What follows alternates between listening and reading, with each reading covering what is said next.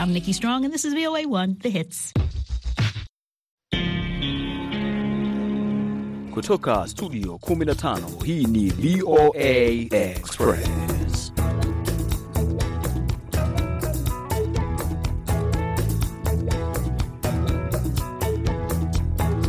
Naitwa Mkamiti Kibayasi na sasa ninakukaribisha katika VOA Express ikiwa ni saa kumi na nusu jioni kule Afrika ya Mashariki, saa tisa na nusu alasiri Afrika ya Kati. Tuwe pamoja katika dakika 30 za VOA Express, lakini pia sipo peke yangu E, na mimi naitwa Patrick Ndwimana. Kwa pamoja tutawaletea habari ambazo tumewaandalia leo.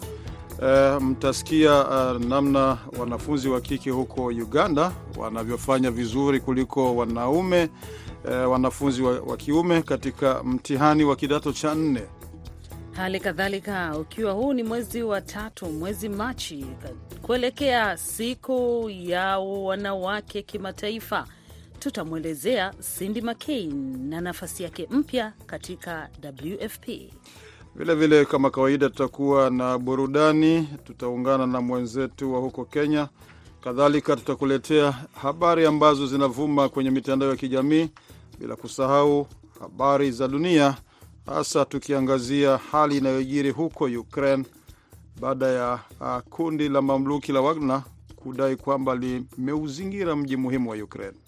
Tutakuwa naye Libert Dede katika maswala ya burudani, sio kabisa. Nimeshasema watakuwa na burudani na Liberty Adede, si ndio? Ndio nakwambia tutakuwa naye Liberty manake mm, Eh, ana mengi ya kutueleza leo hii, kuanzia mambo ya raga, kuanzia kule soka, atamulika kila kitu, mambo ya kuelekea wikendi. Na sisi hapa pia tupo tayari kabisa kujua kile ambacho kinafanyika wikendi hii, japokuwa siku ya leo hapa Washington DC ni baridi na mvua za hapa na pale. Mambo ndivyo hivyo yanavyokwenda. Haya basi, tuanzie huko Uganda. Naam, uh, ni kama imevyodokeza ni kwamba uh, wanafunzi uh, wa kike ambao wamefanya uh, mtihani wa kidato cha nne huko Uganda wamefanya vizuri kuliko wenzao wa kiume.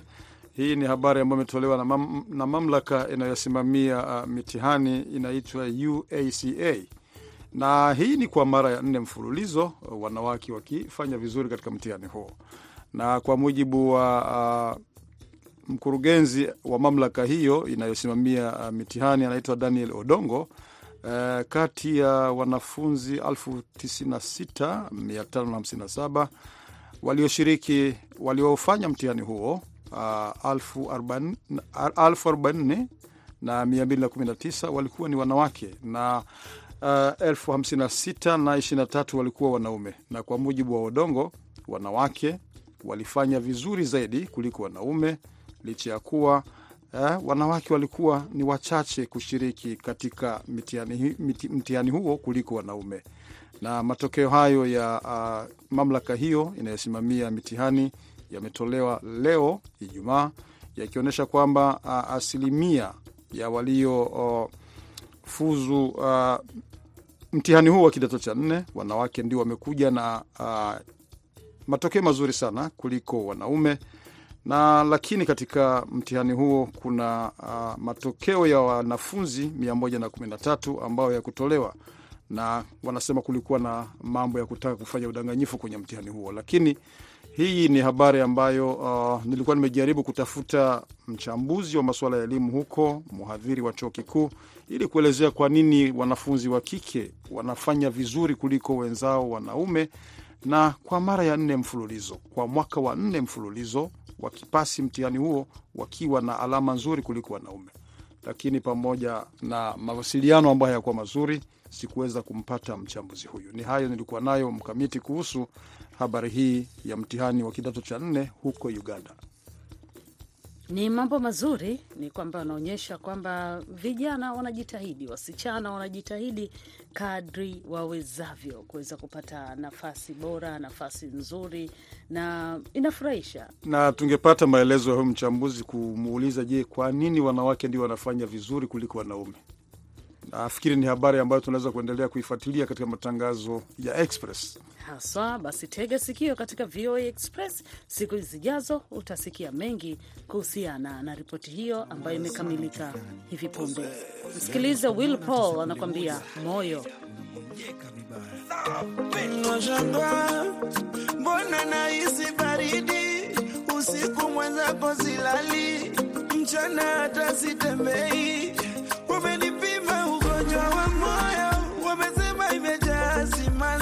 Niharakishe nipone haraka, usitameki. Wewe ndo Panadol, my paracetamol,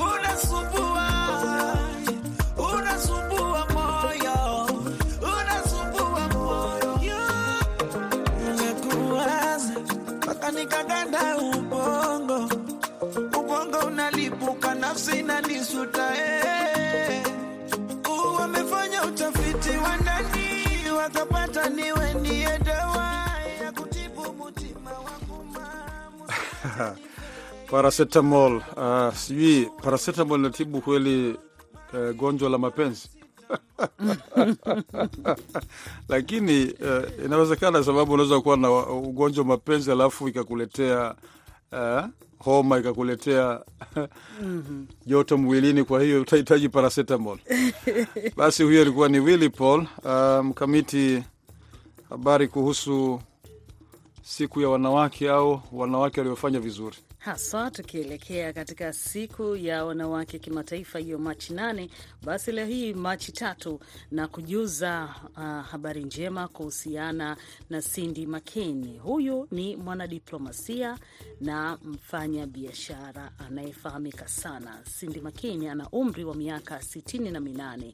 Alizaliwa Mei 20 mwaka 1954 katika mji wa Phoenix kwenye jimbo la Arizona hapa nchini Marekani.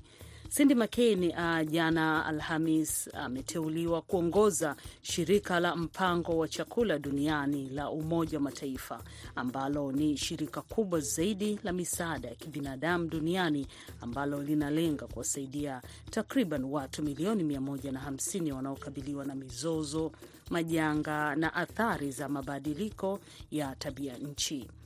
Cindy McCain amekuwa mjumbe wa Marekani katika WFP na FAO au FAO yenye makao yake mjini Roma tangu Novemba mwaka elfu mbili na na wakuu wa Umoja wa Mataifa na FAO walimwita mtetezi wa haki za binadamu na mwenye historia ndefu ya kutoa sauti kwa wasio na sauti. Cindy McKinney anachukua nafasi ya David Beasley ambaye alikuwa gavana wa zamani wa jimbo la South Carolina hapa Marekani, ambaye yeye aliongoza shirika hilo la WFP katika kipindi cha miaka sita iliyopita ikiwemo katika kipindi cha janga la COVID-19 na mgogoro wa chakula duniani unaoendelea hivi sasa ambao umechochewa na uvamizi wa Russia nchini Ukraine. Cindy McCain uh, yeye pia anafahamika kwa kuanzisha ile timu ya matibabu ya hiari ya Marekani ambayo hutoa huduma za dharura za matibabu na upasuaji kwa watoto masikini kote ulimwenguni. Wakuu wa Umoja wa Mataifa na FAO walieleza wakati wa uteuzi wake hiyo jana, na Cindy McCain alisafiri uh, katika ziara binafsi kwa niaba ya WFP akitembelea maeneo kadha barani Afrika ambayo uh, yalikumbwa na mzozo wa kivita na ukosefu wa chakula uh, na kusaidia mama na mtoto ikiwemo katika uh, nchi ya Sierra Leone ali alienda pia Chad, ameshafika Jamhuri ya Kidemokrasia ya Kongo DRC, ambayo mpaka hivi sasa bado inataabika na mapigano ya hapa na pale. Pia ameshatembelea nchi ya Cambodia, ni miongoni mwa mm, nchi ambazo ameshazitembelea katika kazi zake hizo za kujitolea. Basi ni hayo tu ambayo hivi sasa naweza kukupatia kwa uchache tu kuhusiana na Cindy McCain, tukiwa tunaelekea hiyo Machi nane ambayo ni siku ya kimataifa ya mwanamke. Kaa tayari kupata habari.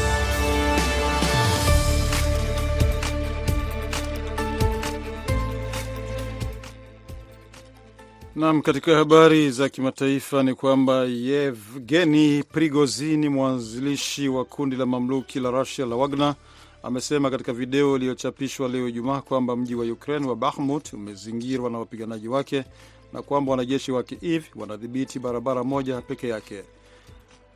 Wamluki wa Prigozin wamekuwa wakifanya mashambulizi mashariki mwa Ukraine kwa miezi kadhaa pamoja na wanajeshi wa Moscow kujaribu kuuteka mji wa Bakhmut, ikiwa kama hatua muhimu kujaribu kuteka pia miji mikubwa kama Kramatorsk na Sloviansk. Prigozhin akiwa amevalia sare za kijeshi, katika ujumbe wa video ametoa wito kwa rais wa Ukraine Volodymyr Zelensky kuondoa wanajeshi wake katika mji huo mdogo. Prigozhin amesema wapiganaji wake wameongeza mapigano dhidi wameongoza mapigano dhidi ya wazee na watoto badala ya jeshi rasmi la Ukraine. Maelfu ya wanajeshi wa Marekani wameungana na wanajeshi wa Thailand na Korea Kusini leo Ijumaa kwenye ufuko wa bahari nchini Thailand katika moja ya mazoezi makubwa ya kijeshi ya kila mwaka barani Asia. Sasa katika mwaka wake wa 42 Cobra Cold inashirikisha pamoja maelfu ya wanajeshi kutoka Marekani, Thailand na nchi nyingine kwa siku kadhaa za mazoezi. Wanajeshi wa Marekani, Thailand na Korea Kusini walianzisha operesheni ya pamoja karibu na kambi ya wanajeshi wa majini mashariki mwa Thailand. Na mahakama nchini Belarus leo imemhukumu mshindi wa tuzo ya amani ya Nobel Alexi Bialyatski kifungo cha miaka kumi jela. Shirika la habari la serikali ya Rusia TASS limeripoti hukumu ambayo bila shaka italaaniwa na makundi ya haki za binadamu ya nchi za Magharibi. Bialiaski, mwanaharakati mtetezi wa demokrasia na mwasisi wa shirika la kutetea haki za binadamu la Fiasna, ambalo lilitoa msaada wa kisheria na kifedha kwa waandamanaji wakati wa wimbi la maandamano nchini Belarus mwaka 2020, alipatikana na hatia ya kufadhili maandamano na kukwepa kulipa kodi, lakini yeye anasema ameshtakiwa kwa sababu za kisiasa. Ufaransa itachangia katika mpango wa kuhifadhi misitu ya kanda za joto duniani kwa kutoa msaada wa ziada wa dola milioni 106 kulinda rasilimali hiyo muhimu. Rais wa Ufaransa Emmanuel Macron amesema hayo akiwa kwenye ziara yake barani Afrika. Kiongozi huyo wa Ufaransa alitangaza ahadi hiyo jana mwishoni mwa mkutano kuhusu uhifadhi wa misitu One Forest Summit uliofanyika nchini Gabon. Ukataji mkubwa wa misitu ya kitropic kwa ajili ya kilimo au mbao ni tishio linaloongezeka kote duniani na kutishia kuzidisha mabadiliko ya hali ya hewa na kuharibu viumbe muhimu katika mazingira.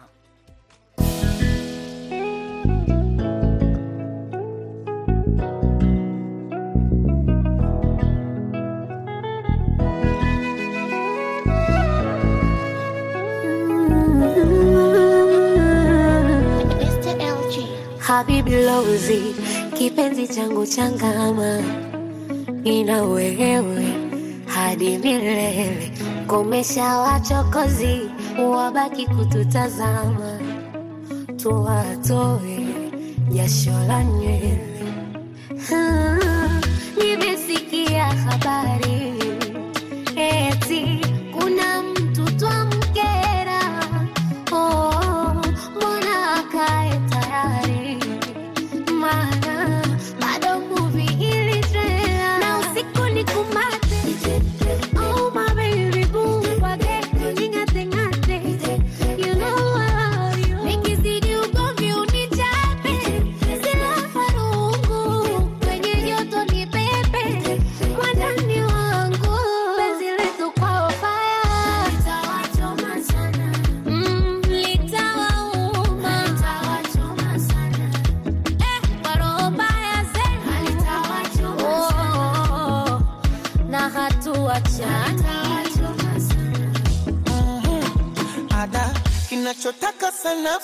sanafsi si sabuni. Kwangu siwe na wasi nishaacha uhuni. Ada kama moyo jiko basi wendo wangu kuni. Mapenzi soka nipe pasi ntie nyavuni. Tena wasikutishe kwa jumbe zao za kata. Mindo kama tiku hapa jimbo umepata. Mahvani tashtiti na bebi unayajua siwezi fanya ya shishi uchebe kukubutua. Wambie na ibilisi kotu wanajisumbua. Kufupa kashindwa fisi wao paka utawaua. Dodo dodo nimeokota dodo na mjani wake. Nimeokota dodo. Simba nimelipata dodo. Nimeokota dodo na mjani wake. Omi mwenzenu dodo na nitawachoma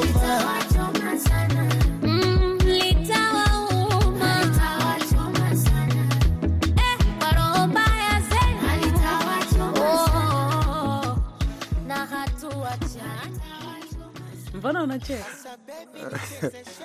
litawachoma kweli. Ndio maneno ya Zuchu akishirikiana na Diamond katika kibao hicho litawachoma sana, na maneno mazuri tu yamezungumzwa humo ndani, sauti ya Diamond, hali kadhalika Zuchu mwenyewe akizungumzia katika kibao hicho ambacho kilipata bado kinazungumziwa na kinasikilizwa. Bila shaka ujumbe ambao utawafikia wengi, wale ambao ha, hawataki watu wapendane. Jameni, Haya basi, ndani ya VOA Express sasa tunaelekea kule Dar es Salaam, Tanzania, kwake Rahabu Fred, ambapo kwenye kipengele cha jicho letu Ijumaa ya leo ya Machi tatu, yeye anaangazia swala la uaminifu katika mapenzi. Wapenzi wawili wanapokutana, basi ni lazima wawe kitu kimoja na kudumisha na kuimarisha uaminifu ili penzi lao liweze liweze kudumu. haswa. Tumsikilize basi. Nam, jicho letu ndio liko hewani wasaa huu. Mimi ni Rahabu Fredi na kualika tuwe pamoja leo hii, jicho likiwa limeangaza swala la uaminifu kwa wapenda nao. Nakumbuka nikiwa koleji nilikutana na rafiki wa kiume ambaye anasema boyfriend anaitwa William. Nikamwambia mimi nimeuka nampenda Yesu. Baadaye nikamwambia namba kwa katika mahusiano lazima tupime, tujue na vile vile kanisani wajue. Akasema mna tatizo, mimi kuniambia nitoe nyama yangu, niko tayari kuikata. Kwa hiyo akanipeleka kwa ndugu zake, kwa wazazi wake, na mimi pia nipeleka kwa wazazi wangu. Kwa nikaona ni kweli mtu uko serious. Kwa hiyo tulikuwa tumeingia kwenye mahusiano kwa muda wa miaka miwili. Hamna mtu asiyekuwa anamfahamu, nyumbani nilikuwa anamfahamu, mimi nafahamika.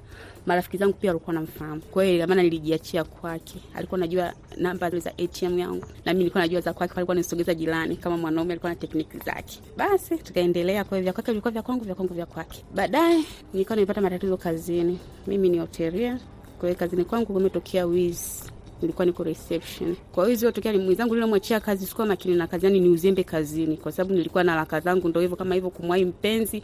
Kwa hiyo nikaacha tu haraka sikusaini pale kwamba nimwachia kiasi fulani. Kwa hiyo mwenzangu alikuwa mjanja, tayari akasaini saini yake fake, akachukua zile pesa. Kwa hiyo kesho yake asubuhi ninavyokabidhiwa shift, nikaonekana shift yangu ilipotea pesa. Kwa hiyo niko nikawa niko kwenye hatia, nikapewa barua kusimamishwa kazi. Kwa hiyo nikajua kwamba nina mpenzi wangu ambaye ni mwanajeshi atanisaidia nikampigia simu nikamwambia. Alivyokuja alinishangaza kuniambia kwamba yuko bizi, anataka kwenda Marekani. Rafiki yake wa kike ambaye alikuwa naye Urusi yuko Marekani, ataja kaonane naye. Nilijisikia vibaya kwa sababu kama ananiambia kuna rafiki yake wa kike, alafu mimi aliniambia hana mtu kwa hiyo ilikuwa kitu kigumu kwangu. Baadaye, kabla hajaondoka kwenda Marekani, nikasi nikachukua hela kwenye akaunti yangu. Nilivyo kwenye akaunti yangu, akaunti haisomi ina shilingi elfu tano yaani katika milioni kadhaa nakuta kuna shilingi elfu tano Kwa kweli ilikuwa sio kitu rahisi. Nikampigia simu kwa sababu akuwa pale na kwangu, nikamwambia mbona akaunti yangu haisomi? Kwa sababu yeye alikuwa najibu kwamba nimwache, lakini bado akili yangu kwa sababu bado nampenda. Kweli niendelea kujitoa, lakini ilifika mwisho mwanaume akawa eleweki. Kwa kweli ilifika kipindi nikawa nimeruzi kwenye masuala ya kuomba, nikawa siombi tena kwenye masuala yangu mwenyewe binafsi, nikawa sifanyi tena kwa sababu kazi nilikuwa nimesimama. Kwa hiyo nikachanganyikiwa, ila nachopenda kusema ni kwa vijana wenzangu wa kike sana sana huwa tukijiingiza kwenye mahusiano tunajiachia sana. Kwenye maisha kuna changamoto nyingi, lakini inabidi uzikabili na vilevile vile ujue kwamba huyu mtu nilionaye anaweza kugeuka wakati wote, na naamini nina mume wangu mzuri ambaye anakuja. Haya, bila shaka hilo litatimia kwako. Asante sana kwa kuwa nasi kwenye jicho letu, nami sina la ziada. Jina langu ni Rahabu Fredi, VOA Express. Shukran Rahabu Fredi, na nafikiri wasichana wame, uh, wamepata uh, ushauri mzuri sana wanapotaka ku, uh, kuingia kwenye mahusiano ya kimapenzi. Usijiachie. Usijiachie sababu ukijiachia utaumia. Dunia ya leo matata. Haya, kwa vile weekend ndiyo hiyo inanukia nukia, tunaungana naye Edi Kenzo toka huko Kampala, nchi ya matoke hiyo. anasema weekend. weekend wikendi. Haya basi, tuende kazi.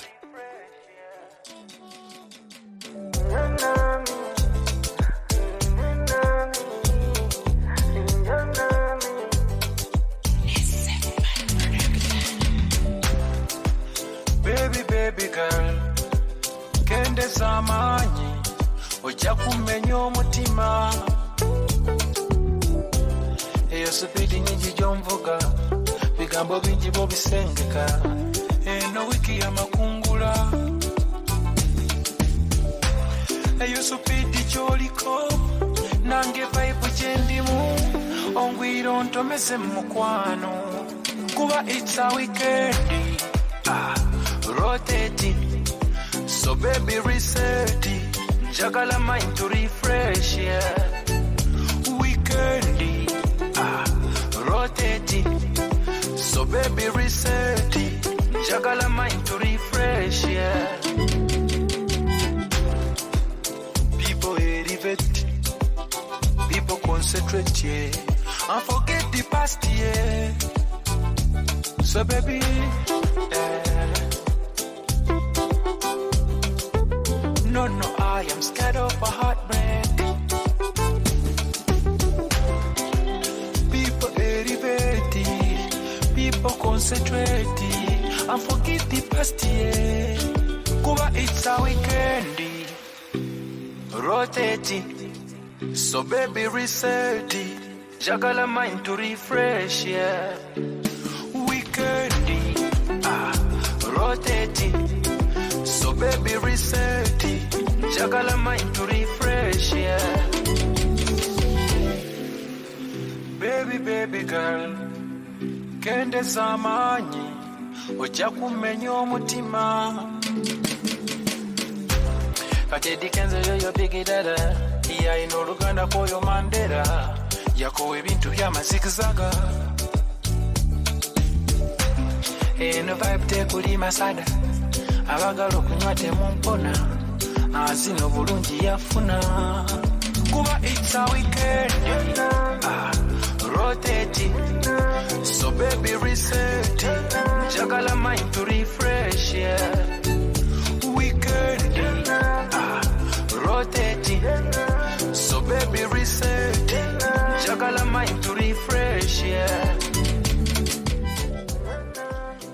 Basi tayari tumekusha ingia kwenye mudi ya weekend na bila shaka wasikilizaji wetu nafikiri wamejiandaa vyema au vizuri kuweza ku, ha, kuwa na wakati mzuri sana katika weekend.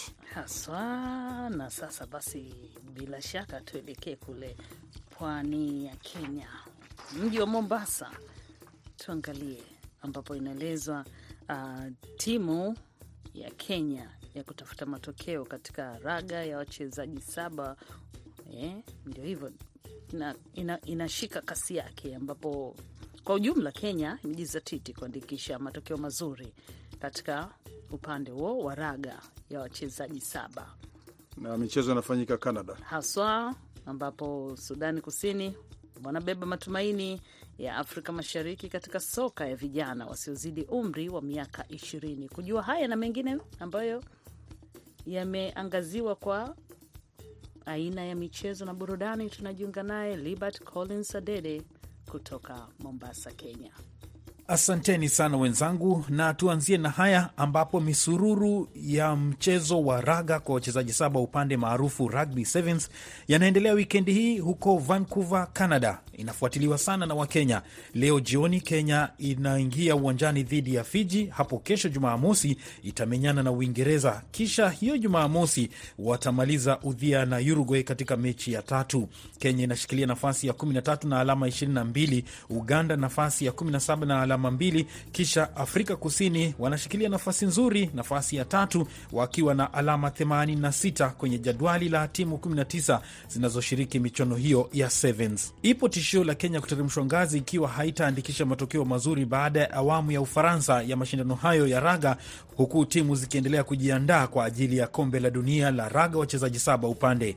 Baada ya awamu ya Canada, timu zitaelekea Hong Kong, Singapore, Ufaransa na kisha baadaye kukamilisha msururu huo huko London, Uingereza mwezi Mei.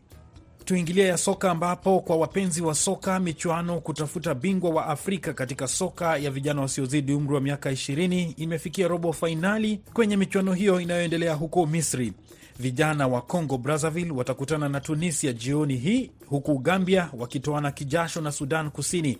Hapo jana Uganda waliaga mashindano hayo baada ya kulimwa moja sufuri walipokutana na Nigeria, huku Senegal wakiwa piku Benin kwa bao moja sufuri. Senegal itapambana na Nigeria katika mchuano wa semifainali kuandaliwa siku ya Jumatatu na fainali kuchezwa Jumamosi ijayo. Wanaafrika Mashariki wanaiombea Sudan Kusini kudra njema kwenye gemu yao ya leo. Tumalize na burudani ambapo mwigizaji maarufu wa filamu za Hollywood Eddie Gategi anatarajiwa kuwasili nchini Kenya wakati wowote kukutana na familia yake, kando na shughuli mbalimbali za kukuza tasnia ya uigizaji na kutengeza filamu Kenya. Duru zimeiarifu VOA kuwa taasisi ya filamu Kenya inaendelea na mipango kuionyesha Princess of the Raw, mojawapo ya filamu za Eddie, na pia kufanya mazungumzo naye ya jinsi gani anaweza kushirikiana na Kenya katika kukuza tasnia ya filamu na utalii. Pia Gategi aliye na uraia pacha wa Marekani na Kenya anatarajiwa kuhusika katika uzinduzi wa mpango wa vijana wa kufaidika kutokana na talanta zao maarufu Talanta Hela. Haya yanajiri huku msanii mwingine nguli katika filamu za Hollywood Idris Elba akitarajiwa kufungua studio za kuandaa filamu nchini Tanzania. Mkurugenzi wa masuala ya mawasiliano ya rais wa Tanzania Zuhura Yunus amedokeza kuwa Rais Samia Suluhu alikutana na kufanya mazungumzo na Idris Elba akiwa ameandamana na mkewe Sabrina. Sina la ziada, hayo ndio niliokuandalia katika meza ya michezo na burudani. Mimi ni Collins Liberty Adede kwenu Washington. Shukrani sana kutoka huko Mombasa, Collins Liberty Dede. Na tukiangalia kwenye swali la leo tulilolibandika kwenye mtandao wetu wa Facebook linasomeka siku ya wanyama pori duniani. Je, juhudi gani zifanyike kuwalinda wanyama pori na viumbe wengine wasitoweke? Huyu anaitwa uh, Marco Nyanda au umwite Shinganga Ntambi wa huko Izumba, Tanzania, anasema swala la wanyamapori kuwalinda, serikali iwe makini sana na wanyamapori, kudhibiti maafa wanaofanyiwa wananchi. Pia serikali ikumbuke wanyamapori, baadhi wanaharibu mazao ya wakulima, lakini serikali imeona kama ni swala la upuzi, hata kuwalipa wakulima hamna. Je, serikali wakumbuke wakulima? David Sechenga yeye anapatikana Tanzania, amesema juhudi ziko nyingi zilizofanyika na zinazofanyika, wanyamapori wasipotee, ikiwemo kuwalinda na majangili, na pia wapo wanaofungwa GPRS ili waonekane wako wapi na wanao, wanafanya nini ili kuweza kuwaweka salama. Huyu Peter Isiangya hakusema yuko wapi, lakini anasema wanaofaidika na hao wanyamapori wawalinde, maana kwa upande wangu sio mali ya taifa bali ni mali ya kina fulani. James Mugeni yeye pia hajasema anapatikana wapi. Amesema kwanza kabisa kila mmoja katika jamii apende mnyama. Pili, serikali zetu zihamasishe wananchi wao kuhusu umuhimu wa wanyama. Sale Rajabu Muhumbula kutoka DRC anasema wanyama wanauawa hovyo, sheria kali zinahitajika na elimu ya kutosha kuhusu wanyama pori na faida zake. Timotheo Bisengeta anasema kulinda wanyama inawezekana, ila changamoto zilizopo ni kwamba wananchi, ulinzi wa kuwalinda wanyama haupo kabisa. Shukran Eliud Bilo Kasagila, Ali Mtorofani, Serafia Mshanga, Didas Materu, Muhindo Louis, WB Mbui, asante kwa mchango wako katika swali la leo. Tunakamilisha VOA Express. Mimi ni Mkamiti Kibayasi Na mimi ni Patrick Nduimana, kwa pamoja tuna wageni tukiwatakia jioni njema. Bigambo bingi bobisengeka eno wiki ya makungula. Eyo supidi kyoliko nange vaibu gyendimu ongwira ontomeze mu mukwano. Kuba it's a weekend. Ah, rotating so baby reset. Njagala mind to refresh yeah. Weekend. Ah, rotating